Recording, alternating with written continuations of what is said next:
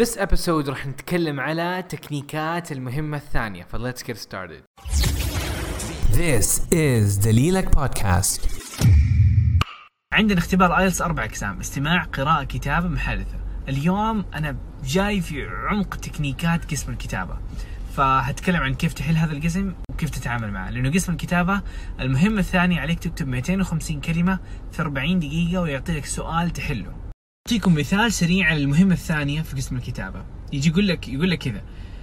هذه الأيام ال social media انتشرت بشكل كبير والناس بدأوا يستخدموها.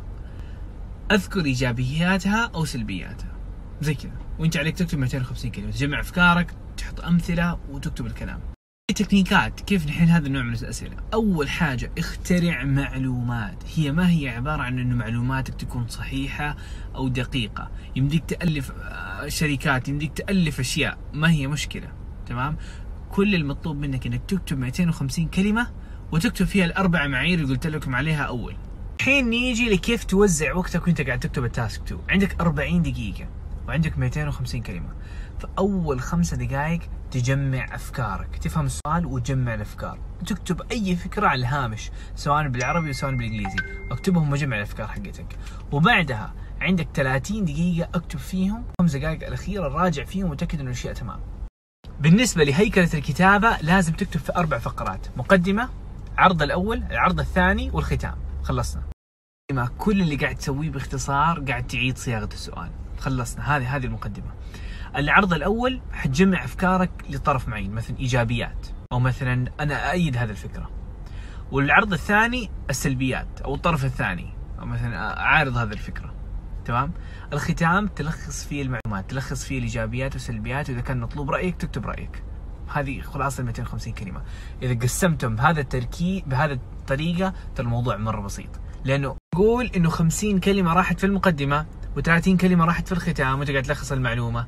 فتقريبا 80 كلمة راحت. انت عليك تكتب 150 كلمة إلى 180 كلمة. that's it تمام؟ الموضوع بسيط. جمع أفكار وطريقة كتابة الفكرة إنه أقول أنا صراحة أعتقد إن السوشيال ميديا ميديا له أضرار كثيرة.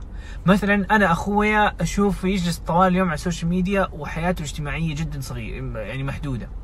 خلصنا. ففكرة ومثال وشرح. ثلاث أشياء. لما task 2 يبدو إنه معقد وشيء كبير لكن لما تاخذه حبة حبة إن شاء الله حنيجي بكرة واليوم المساء آه حأعطيكم القالب والموضوع راح يوضح بشكل جدا جدا واضح. أنا أتذكر في القالب في أول لما بديت ما كان ما كنت أعرف أكتب ولا كلمة. أتذكر أصلا ال task 2 أو task 1 المفروض كنت احله في 20 دقيقة حليته في ساعة. وال task 2 مرة ما تجرأت إنه أبدأ أكتبه، لكن الحمد لله مع القوالب الموضوع راح يسهل لك وإن شاء الله حتيجي درجة قوية. Thank you so much for listening. مرة مقدر اهتمامك واستماعك ودعمك. فهذه الأيام صراحة بحاول إنه أعطي أفضل ما عندي وإنه أساعد الجميع.